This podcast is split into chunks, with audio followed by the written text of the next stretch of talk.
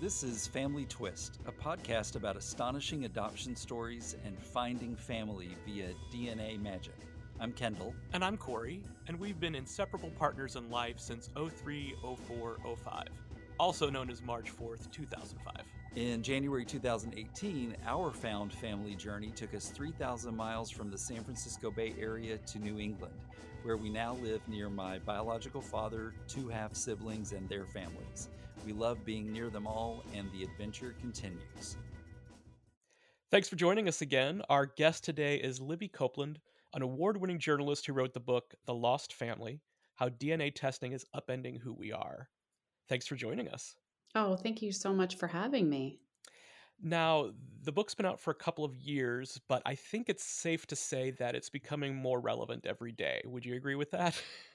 Well, I mean, the numbers of people who sign up for consumer DNA testing just grow all the time, right? And every time there's a big holiday or somebody decides that it's, you know, it's Amazon Prime Day or it's Christmas or it's you know St. Patrick's Day. Let's buy a, D- a DNA test kit for dad slash mom slash sister, right?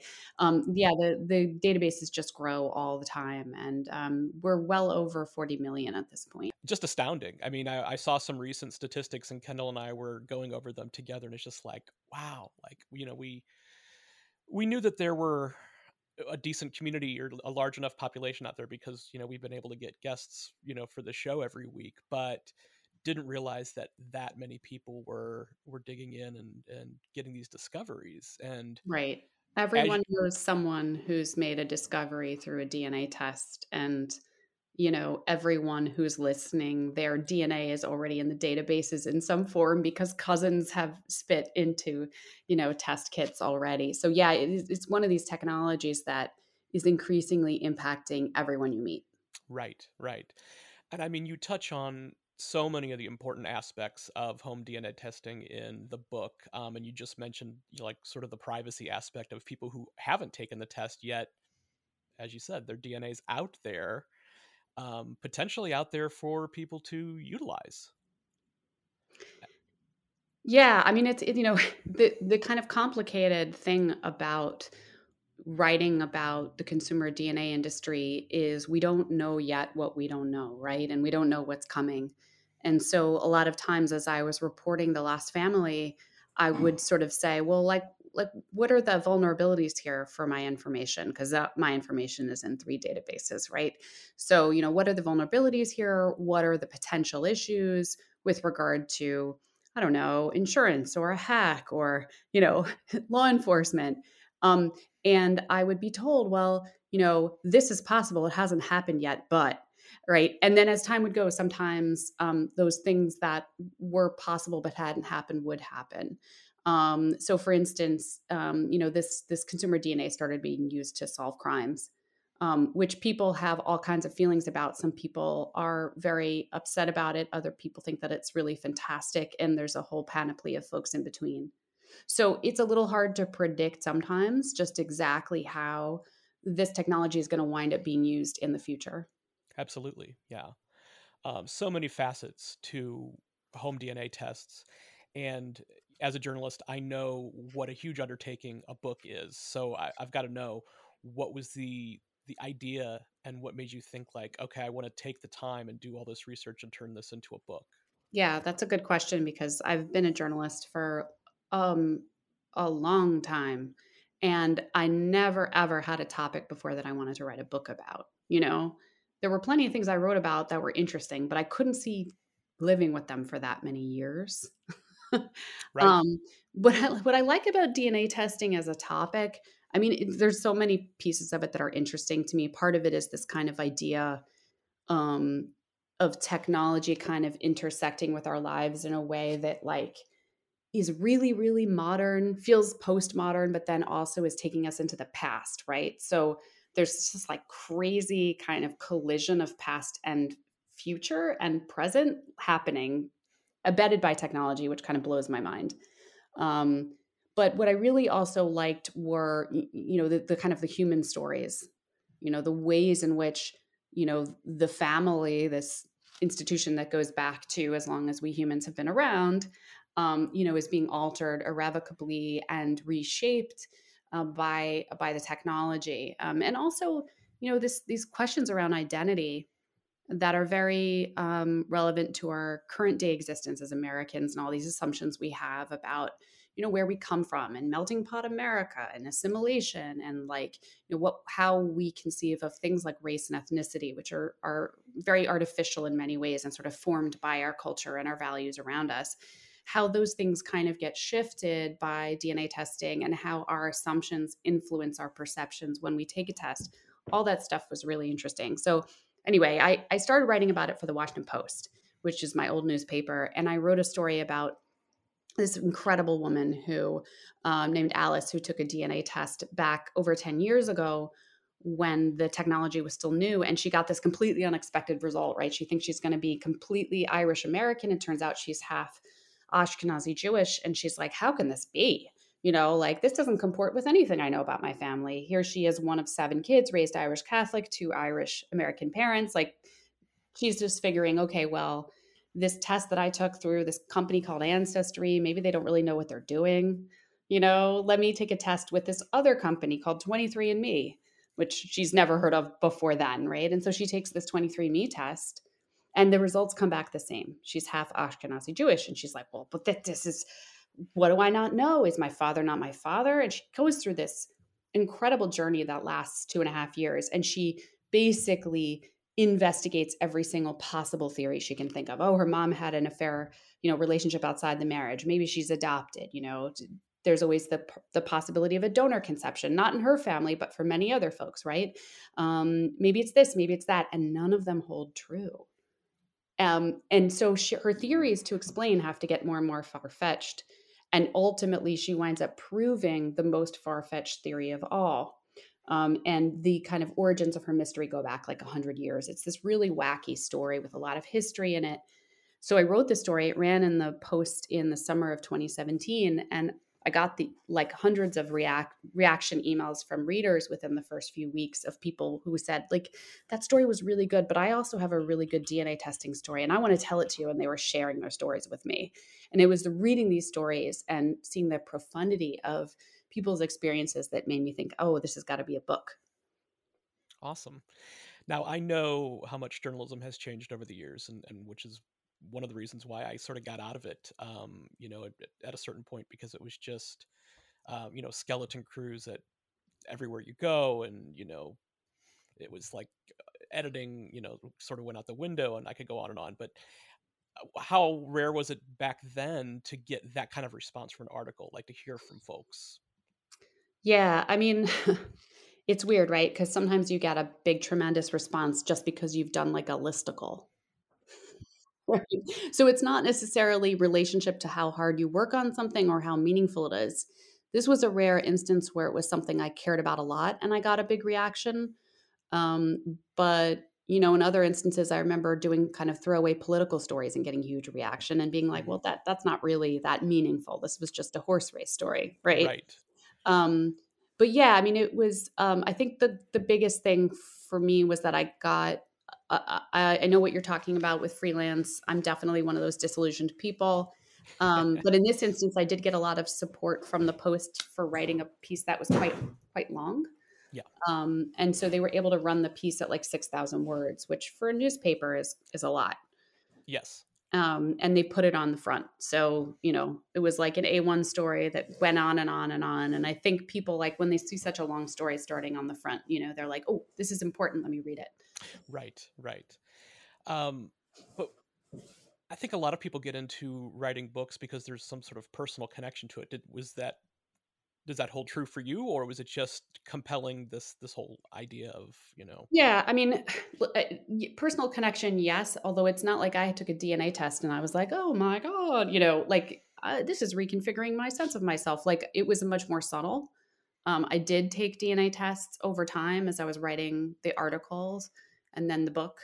Um, it wasn't as if i had some big surprise on the other side. Mm-hmm. um, but I think that the questions that we engage with when we think about things like genetic ancestry and inheritance and genes and what we pass down and all that stuff, I think that that is really relevant to like every human being I've ever met.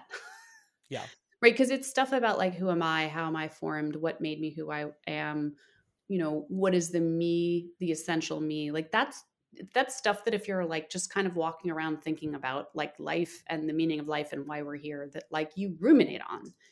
And that's stuff that dna testing brings to the fore inevitably. Absolutely absolutely. So i'm not sure how much you know about you know kendall's story and i can give you like the just the 30 second version but essentially um adopted at birth and both of his adoptive parents died when he was quite young and closed adoption in Arkansas. So you know he he tried for many years and mm. nothing. So um, eventually I did get him an ancestry kit, and he took it and immediately matched with his um, half brother here on the East Coast, and then you know found out his he's got a half sister, and his father still lives here, and then after you know several conversations with his brother like they they've kind of solved the mystery for his mother's side then all of a sudden he finds out his mother's alive and he's got three siblings on that side and it's all like you know we come and visit out here and decide to move here and it's all fairy tale until it's not oh you know wow. until it's you know then um you know he's he's still had it's been more than five years and still hasn't had any contact with his mother uh, and and so wait where did you guys move from into we moved from lovely uh, San Francisco Bay Area, California, to New Hampshire. And you moved to New Hampshire because you were hoping to be closer to his birth parents in part and extended well, family? we d- we decided to move here because you know we just he I could see this sense this immediate connection between him and his brother and and his dad and his his sister and he'd never had that and I was like and I knew that that was a piece that was missing you know yeah. from his heart so um you know we had moved away from you know where we grew up and we're living in California for nine years and you know had to kind of created our own you know family right. there but I was like ah it would be horrible for me to be that selfish and and not ha- give him this opportunity you know to to get to know his family because you know if it, we if we'd stayed in California like how often realistically we would we have seen right. them you know yeah what so, a gift you gave him yeah I mean and, and so I would say yeah. you know it's been mostly great you know coming out here I mean I didn't I didn't love I, I'm sure you're used to the snow, but uh, you know, I was out there dealing with the snow again today. no, it's, it's, bullshit. Let's just yeah. agree it shouldn't exist. Right, exactly. so, uh, but this thing with his birth mother, I mean, he and you know, and I'm sure you've you've talked to many people who have done this same thing where they figure out who it is mm. and he can't wait to reach out so then uh, he you know on facebook reaches out to his birth mother his mother's sister his aunt and then finds you know two siblings uh, and mm-hmm. reaches out to them basically just like thrusts himself into their world. And i said you know i don't know if it's such a good idea because what if your siblings don't know that you exist? And guess what? That was the case. Of course Had no idea and so turns out um, you know he sends this facebook message to his youngest sister. She's out shopping with her mother reads this is like this is crazy shows it to her. Mom turns white as a sheet has to sit down you know she's got the vapors and everything um, and his sister knows it's true. And then what seems like is going to be like an opportunity for a full reunion just never develops. And we have we still haven't gotten a straight answer as to um, why that is. I mean, I, I, jokingly I could say straight answer. We we think it might have something to do with the fact that it's you know we're a gay couple. You know, he's gay, um, but you know we've never he's never had that opportunity to have that conversation. And so, so can I just ask you? I'm sorry that I I don't sure. know the answer to this, but like, so we're his his birth parents were they together? Like were they a couple? Were they married when they conceived? They weren't married. They were young young teenagers. Um, they were military kids on a base. Now, according to his dad, you know, they were yes, they were young, but they were in love, and you know, it was this happened. They they both wanted to to keep the baby, and uh, and it being a military base, the the captain or whoever was in charge decided that one family's got to go. They both, both can't stay, so they so her family went away and she quietly, you know, had the baby and gave it up for adoption, and that was that. Now, wow. neither one of them learned their lesson either. They both ended up having another child each within the next like less than a year and a half. And his mother, did she? How many children does she have altogether? Three. Three. And his dad okay. and his dad has three. Wow. Oh, I'm sorry. His dad has got his dad. I'm four. just four. Sorry, there's another. He's got another half brother who yeah. was also um, given up for adoption. Wow. It is the is his mother very his birth mother is she very conservative?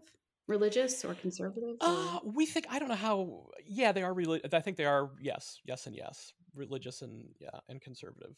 You know, like Catholic or like. I think that I, Southern Baptist, I think, or Baptist. You know, one of the some kind of Baptist or something. Which actually Kendall was raised Southern Baptist, and you know, mm. yeah. It's so interesting to me. Like, uh, uh um, like I mean, I've heard, I've heard so many stories. Obviously, that each one is different, right? Um, but you know, in some situations where moms are where where birth moms are reluctant to like meet their their biological children, it has to do with like like this the shame around how this child was conceived or or placed for adoption you know? Yeah. Um but it sounds like it was a consensual relationship. And everything we've heard yes yeah. you know and it's yeah it's interesting it's like I, it's surprising although for sure like i think there's something to this idea that if she didn't tell her children and she felt like she had a certain identity to them that to to like make that discovery it's like it alters how people see you and so the easier thing is to kind of compartmentalize it and just deny not deny it but sort of. Yeah it's i mean i think it's just you know it, it was buried now it's it's become un you know unburied a little bit but i'm trying to to rebury it and i mean the situation what a situation yeah yeah it's so hard and you know again you know you, you never know what's going to happen you know when, mm-hmm. when and i'm sure you've spoken to people who have had way you know worse experiences and, and, and way bigger surprises but yeah I, I, think you know like a big bummer is that he is really really close with his um his sister oldest sister on his mom's side you know and, and just the two of them together is like wow how are these two how have these two not known each other their entire lives because they just you know instantly instant connection so and she has I, a relationship with him even though her mother doesn't yes and does the mother know it Yes, and that's it's it, it's become a source of friction within the family. Of course. And what's the mother say? Like, don't do that. You shouldn't have a relationship, or that just that's fine for you, but not for me. Or well, it's funny because I think the story has changed. I think at the very beginning was like, I, am not ready yet, but I totally understand if you kids want to have a relationship right. with him, you know. And I think then, you know, I don't know, maybe her her mind changed or something, but yeah. it usually goes. I mean, a lot of times it goes in the other way. Yeah like and so that's that's surprising and interesting i feel so mm. bad it sounds like so much unfinished business yeah for you guys it sounds like this big unanswered question and i have to say like when i was uh, i'm not i'm not obviously par- i haven't had this experience personally and everyone's experience is different but like one of the biggest things that people would talk about being pro- a problem for them was this un, un, inability to get their questions answered. Right. That is like this open wound. Yes. So mm. frustrating, you yes. know, to, to not be able to say, like, okay, what is the real truth here? Like, what is it? It feels personal. How could it not feel personal, even though obviously it's not personal? It feels very right. personal. And sure. so you need to say, like, what is the reason behind you? Yeah, that's that's crazy making. That's so hard. it is it is crazy making yeah i mean it's definitely you know it's something that you know i'm sure he thinks about it every single day i don't necessarily think yeah. about it every single day but it you know it does you know come up a lot you know and it comes yeah. in, into my mind it's like you know if i see like a post on you know a facebook that his sister posted or whatever and his mom's in there it's just like oh you know that's it's just it's yeah a, it's a salt, huge bummer salt in the wound exactly exactly yeah so um but yeah, I just uh, I guess I'm curious because you've you've you know you've done so much probably more research than than we have um, just to put the book out. Like, is that how common is that? Is it and like what kind of takeaways do you know do you do you have for for folks who are yeah wind up in this situation?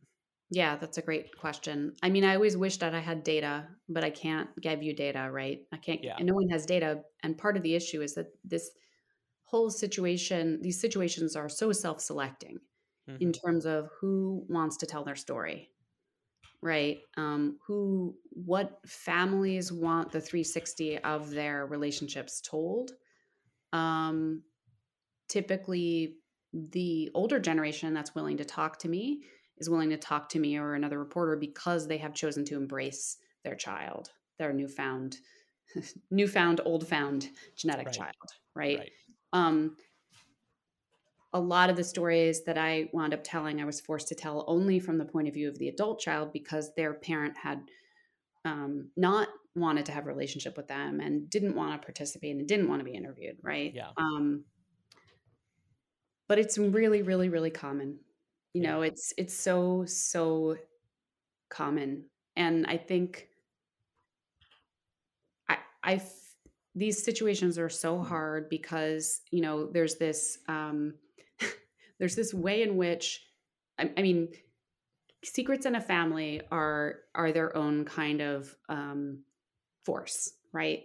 Yeah. And you know when you make the decision to keep a secret from your spouse or your children or whatever about say having gotten pregnant and placing a child, um, that becomes it becomes I think harder to break that to to to undo that secret or to undo that omission or lie right over time. Right. you would think like maybe well this the culture is changing it's liberalizing around me so it's not such a big deal. But in fact there's a kind of like inertia to the secret itself i think. Um, and then people's trust in you and their image of you is predicated on this thing that you never told them about yourself. Hmm so then it becomes harder and harder with each passing year to ever reveal that truth. Right. um, and then it's like there's weird situation where you know somehow the person when they get when your genetic child for instance you know you know kind of makes an appearance and knocks on your email inbox and says hey i'm here. I exist. I've discovered i'm related to you. You know there's a way in which it can be felt by that genetic parent as like um my pri it's like an uh, you're accosting me. It's this is my privacy and you're you're invading my space right? Like your attempts to get to know your family it's my family right? So there's a Right. kind of a, Mm. a boundary um, or a sense of mine versus yours. But of course when it comes to biological relatedness it's shared that these are his siblings.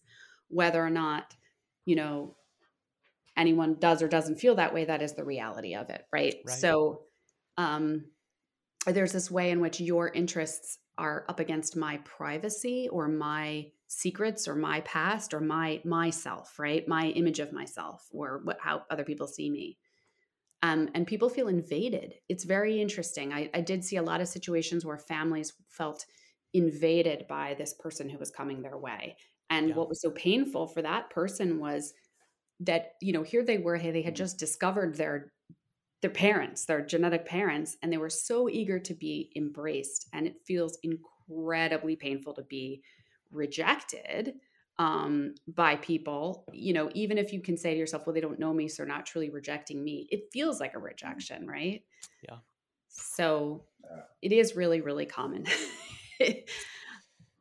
And Yeah. i'm so sorry it's common you know eh, and I, and I you know I, I couldn't exactly parse what made you know what why people made decisions in certain directions you know it, it, it has to do with all sorts of factors you know religious belief and you know are you are you now in a blended family versus a traditional family you know how all sorts of things seem to go into whether a genetic parent can sort of remake their idea of themselves to allow a relationship with this adult child or not Right.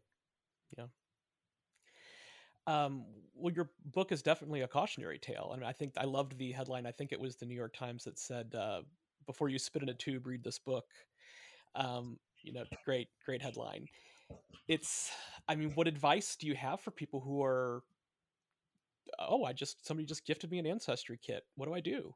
Yeah. I mean, you know, I think, listen, I'm someone who's like personally benefited from DNA testing in the sense that, like, it's accentuated our ability to understand our roots, make connections with, you know, distant relatives, discover people that we are related to that we would not have known we were related to, Yeah. um, but for DNA. Um, and so I'm, I'm glad to have done it, right? Um, but the thing is, you don't know before you take a test whether you're going to be one of those people who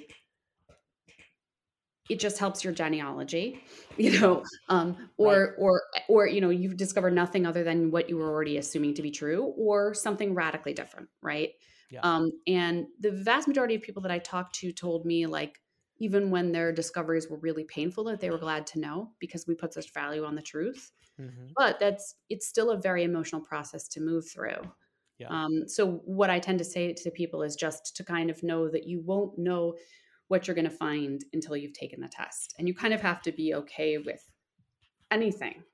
And if you're not in a place where you can kind of accept that level of potential destabilization, maybe you wait a little while.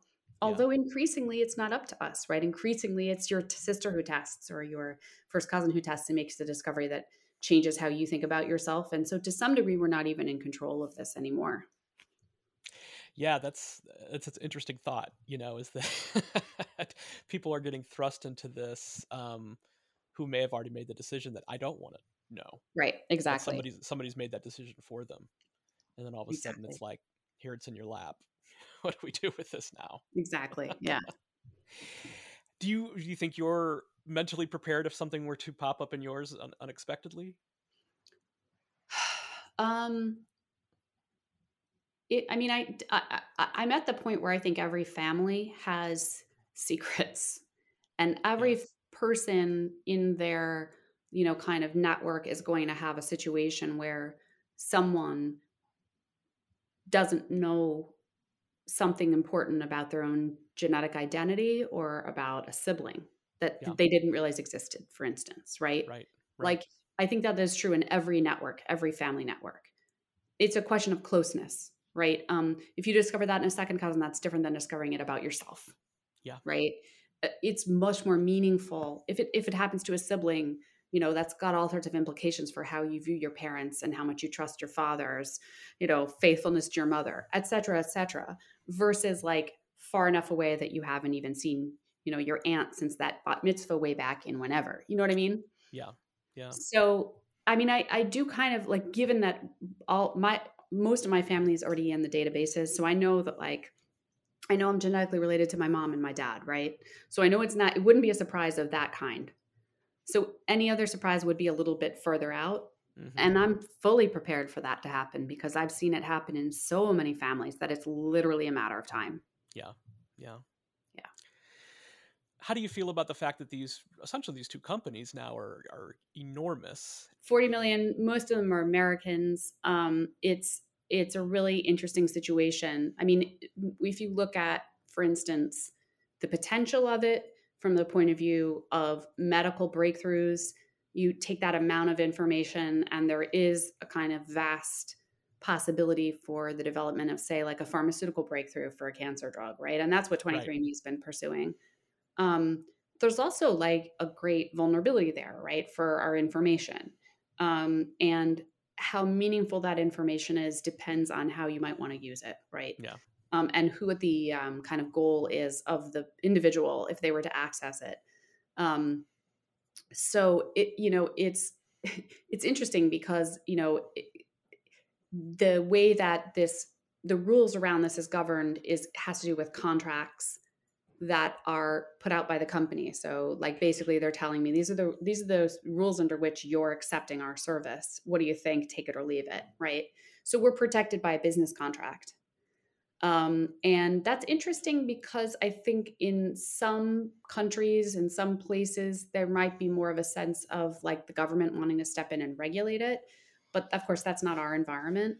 So it, you know, kind of remains to be seen mm-hmm. how this information could be used. If, for instance, a company decided to change how it was treating the DNA uh, information, then you know the genetic information that they had, and then the customers actually don't have that much power to say no to that. You know, aside from maybe deleting their data. Right. Right. Yeah. So you know the initial story you wrote for the post about six years ago your book's been out for a couple of years now but it's it's still in the conversation that we're having so what kind of feedback are you continuing to get from people are you still getting people reaching out wanting to tell their stories and what does that do what is that making you think yeah. about for, an, for another project yeah for sure i mean in the beginning when i was first starting to write the book I would tell people about it. And like people would sometimes not know exactly what DNA testing was, or they'd be like, well, how does that work? Increasingly, that's like a thing of the past, right? Not only do I do like book, like I'll do book talks where I tell people about it. And um, not only, of course, that they know what, how it works, whether or not they've done it, but everyone knows somebody who had some huge DNA surprise right? They discovered their dad's not genetically related to them. They found out they have a sibling they didn't know about. They oh, they discovered their part such and such in terms of their genetic ancestry, and it was a big family secret, you know. Right. Um. So everyone, everyone's, and yes, I still get emails from people telling me their stories. I still follow up with people that I interviewed. Some made it into the book, some didn't, and they update me on their situation. Like, oh, my donor father has declined contact or oh i've finally made contact with my donor father you know like it's a journey it goes on yeah. forever you know um as far as like a follow-up book on the same topic probably not i don't think that i would do that right now i think you'd kind of want to watch the industry and let it develop for a while before you mm-hmm. do a book that would be really fresh otherwise it would be too similar to the first one gotcha um but yeah, so so not right now, but I, am definitely it's definitely an area that I continue to be very interested in. Well, sure, as you said, it's a journey, and if you're getting updates, you know, from people whose stories have changed, you know, since you've told yeah, them, it's definitely. not a it's not sort of a cut and dry like here's the beginning, here's the end, and let me move on to the next subject. Because I mean, you said like it's it's uh, yeah, it's expanding every day.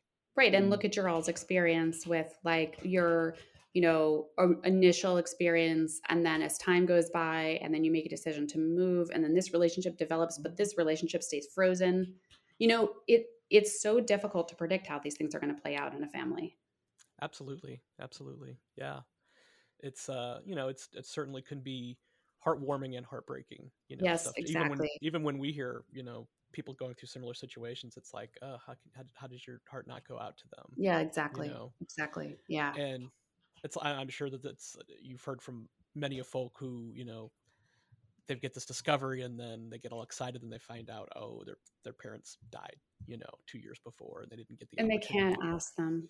They yeah. can't ask them like was I wanted? Right. Why did you place me for adoption? You know did you look for me?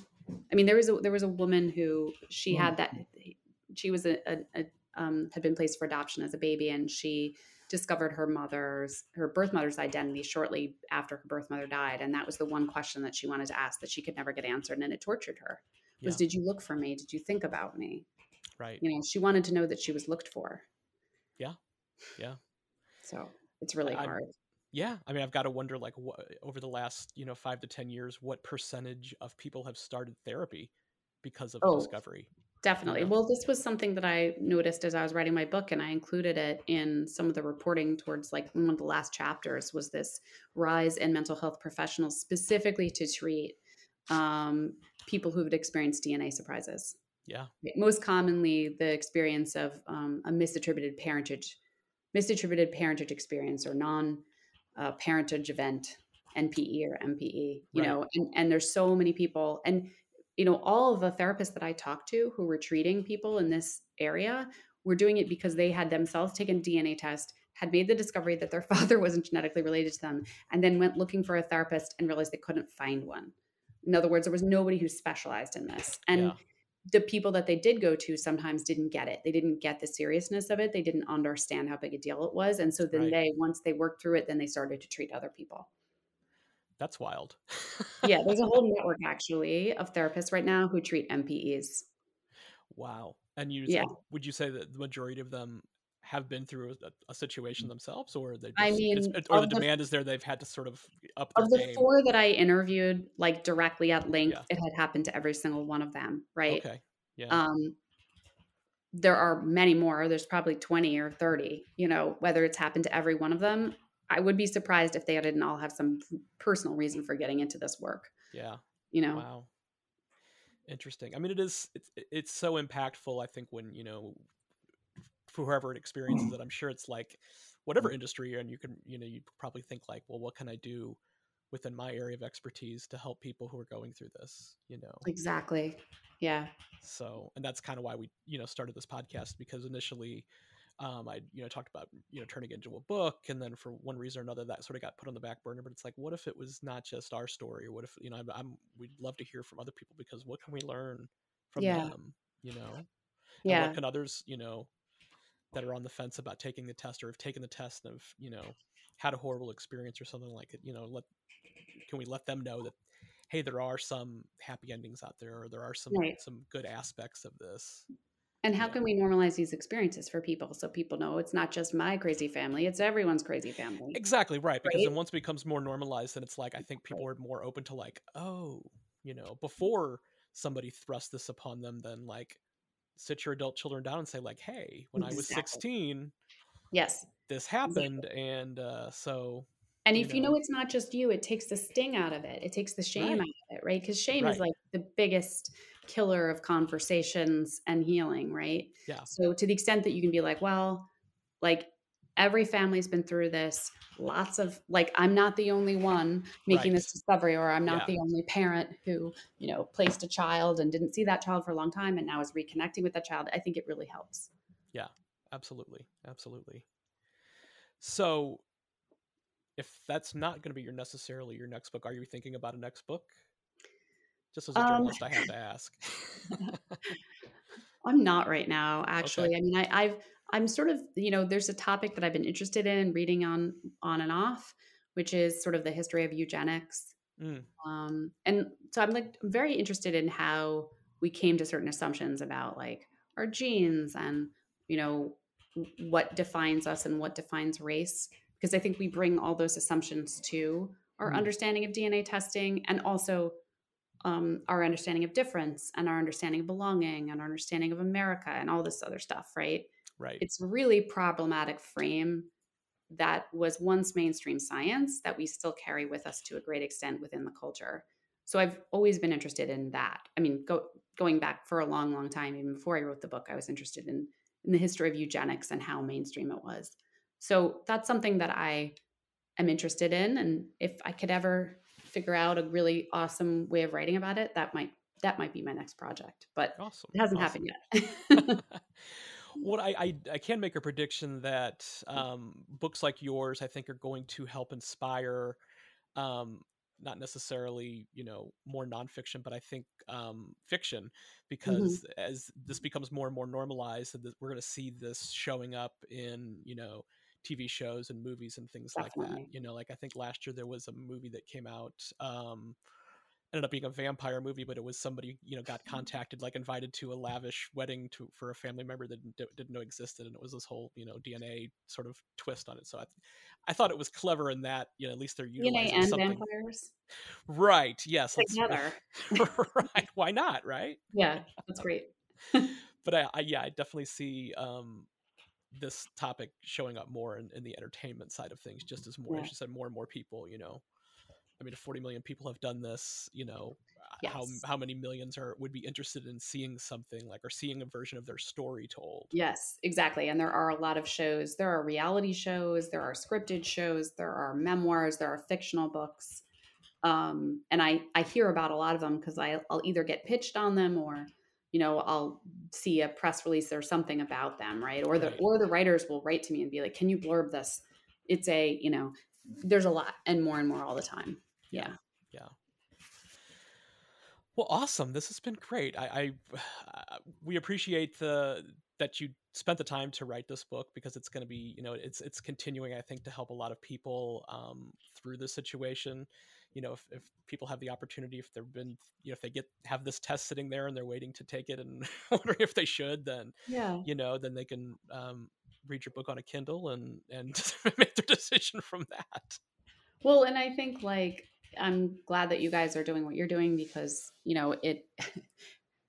these the, the more stories that get told, the fewer people who will find themselves alone in this situation. There- There's they're definitely not alone, right? Yeah. Um, it's such a common, it's such a common experience, and you know the one thing it's taught me talking to all these people and, and writing about this topic is there's no standard shape of a family. There never was Right. Right. um, there may have been stigmas against certain ways of being a family, but those families happened anyway. Exactly. And now is the moment when we're just kind of like through a combination of cultural forces and DNA technology, right, we're lifting kind of the veil on the past and saying, okay, this is the like the way that it really was. Um, and I think if we can find a way to grapple with that in a healthy way, where we bring a lot of compassion to it, um, I think we can emerge better on the other side. Absolutely. I think, you know, everyone can be a little bit more open to the yeah. concept of what a family is, you Yes, know, not yeah. and not sort of be stuck in this um, you know, this is what it was for me growing up and, Right. you know, etc. You know, it's like we've there there isn't any such thing as like a a quote unquote normal family or whatever you want to look at. There's no there, that Yeah. that 1950s black and white TV show kind of thing is not Yeah. you know that's that's not reality. you Right. know. And as you said, it you know it wasn't completely back then, It but wasn't But now you know now Yeah. that all these things are coming to light, you know it's like you know family, you know, can mean a lot of different things. For Yeah. sure. For sure. So yeah, I'm so I'm glad you guys are talking about that and kind of using your joint experience to like help other people because that's the best way to like take something complicated and make spin it into gold, you know, is to like make your experience mean something to help other people. That's so like beautiful. Thank you. We yeah, we, and that's definitely the goal. Um, and it's been you know very eye opening and educational for us. Yeah. Um, you know, gives me the opportunity to continue to flex my journalist muscles because I don't I don't do it full time anymore. What do, so what do you do? What do you do as your day job? uh, marketing. So I, i'm a like yeah content strategist. So Cool. I mean I, I still get the opportunity to to write, you know, but it's Mhm. just not you know not for the mass media. Well, it's always great to chat with a kindred spirit. Yeah. Thank you so much for for inviting me on. I really appreciate absolutely it. absolutely thanks for being on and um, hopefully you don't mind if i you know reach out to you in the future and Absolutely. either for advice or if you know like if i've got a you know a- question just related to a guest that would be great Yeah, always no, good to have absolutely. always good to uh, have a, a subject matter expert available Yeah, I'm I'm thrilled to be called that. good Right now, good I'm hey an expert in coziness with my d- sweaters and my. But yes, I'll, I'll be that kind of expert too. well you, you put the work in i mean it's like i, I mean I, I Yeah. don't, a lot of people don't understand what, you know what it takes Oh my god, to write a book and it's i mean it's years of dedication Yeah. and, and uh, for sure. And this this science was very hard. That was part was very Right. complicated. So yeah, Right. no, that was. I'm happy not to do that again for a while. but yes, I, I I bow to you because it's uh you know journalism is not a tough gi- or is not an easy gig, especially these days. So um you know thank you for for continuing the art. yeah, thank you. Okay, so thank you so much. Well, thank you for hosting me, and I'm sure we'll be in touch. Family Twist features original music from Cosmic Afterthoughts and is presented by Savoir Faire Marketing Communications.